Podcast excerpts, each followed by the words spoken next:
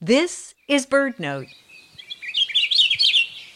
The 'Akiapōlā'au is a bright yellow bird with a black eye mask found exclusively in the upper elevations on the Big Island of Hawaii.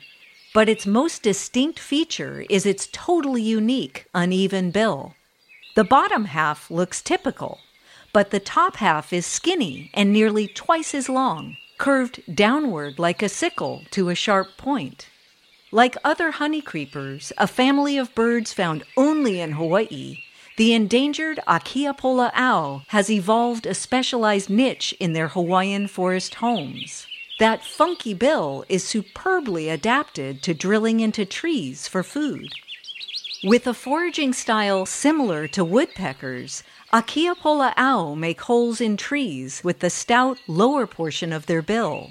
With the upper, more delicate, curved part of their bill, they pry at insects and larvae.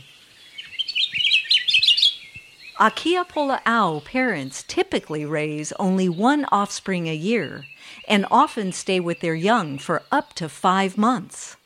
'Akiapōlā'au were once abundant, but habitat loss and disease from mosquitoes has taken a toll on their population.